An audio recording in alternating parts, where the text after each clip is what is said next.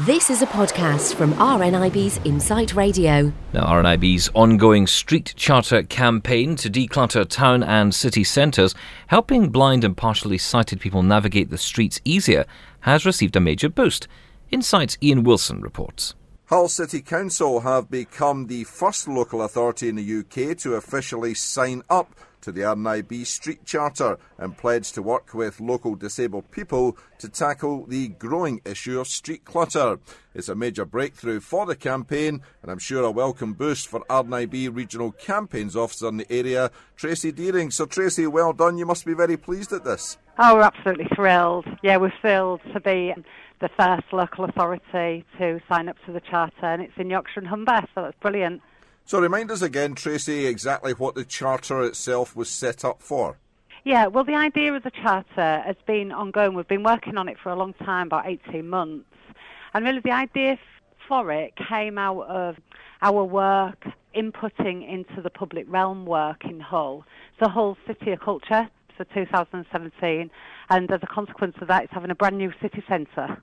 So, um, as a regional campaigns officer, I've been working with blind and partially sighted people, local society, wider disability groups to make sure that the public realm work is accessible and make sure what they, the ideas they have for enhancing the city centre doesn't kind of actually stop people from, from using it. So, so we've been doing doing that work, and as part of that, we've looked at we've looked at things around decluttering the city centre.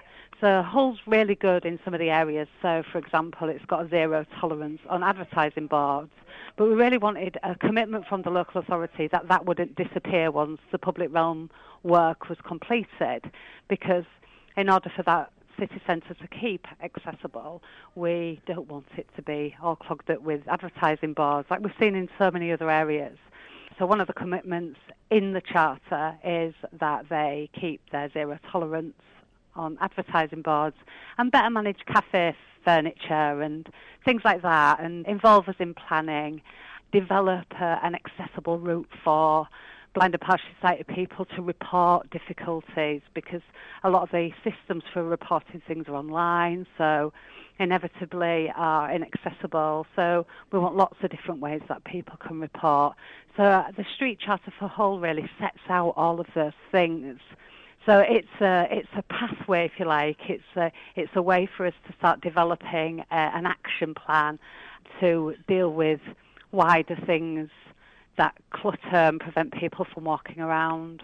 Yeah, absolutely. And this particular street charter was very much a group effort. There was lots yeah. of input into it, wasn't there? Yeah, yeah. Well, it started off very much in the blind and partially sighted domain, really. So it's been really led by blind and partially sighted people. But quite rightly, Hull City Council wanted a charter that reflected lots of um, different people's needs um, so that actually the public realm could be um, really uh, accessible for everybody, not just blind and partially sighted people.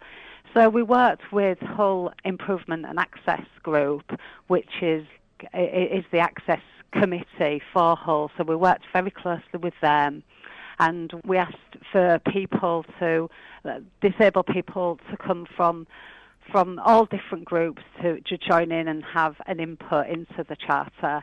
And it worked really well. It worked really well because we, we had some really common difficulties and we and we focused on the shared difficulties so the, the charter was much easier to develop.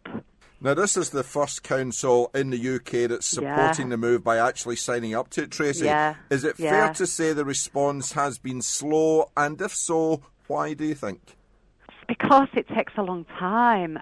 As a regional campaigns officer, my policy area is the built environment. So I'm always really quite keen to get involved.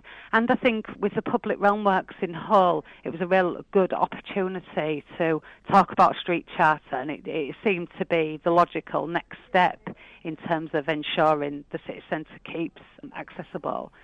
I think they do take time. I, I think they're not easy to do. And I think I think now one local authority has signed up, and they, you can see an example of what it says, and actually what's in there all makes sense. It's not it's not rocket science. It all makes sense, and we're not asking for the world. Actually, I think we'll see a lot more local authorities follow Hull's example. So, for example, I'm already talking to the local authority in Leeds and have shared Hull's street charter. Um, equally in Sheffield, they've been really keeping an eye on what's happening in Hull. So once once you've got one signed up, I think I think it's really difficult to ask local authorities to do something that nobody's done before. It all seems a bit scary. Yeah, of course, it's bound to be. So well done to Hull, and as you say, hopefully another couple of major cities. You mentioned Sheffield and Leeds will yeah. maybe uh, follow up as well. Yeah. A final question for you, Tracy. When you have success like this coming through Hull and hopefully some others as well, how much of a shot in the arm does it give the campaign overall and yourself, would you say? Oh, it's massive. It's really, really massive. But this is just the beginning for Hull in terms of the street charter, and you kind of need the local authority to buy in at this stage. So, so saying, yeah, charter's a good idea, because some of the stuff, some of the elements of the street charter are quite aspirational. They're the things that the local authority haven't achieved yet and want to achieve. So you need an action plan around it. Have a launch, be the first, gives the whole campaign an injection to carry it forward. Street charters are never the end; they're the beginning. They're the start of the conversation. It's not. It's not the end. So you need this.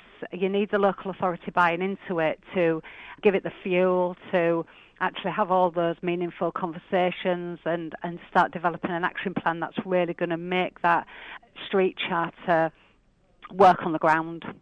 Well, we wish you all the best then Thank for uh, future councils and future successes. Tracy Thank Deering, you. RNIB Regional Campaigns Officer for Yorkshire and Humber, thank you for talking to us here on Insight Radio. You're welcome. Thanks for listening to this podcast from RNIB's Insight Radio. For more podcasts, check out insightradio.co.uk.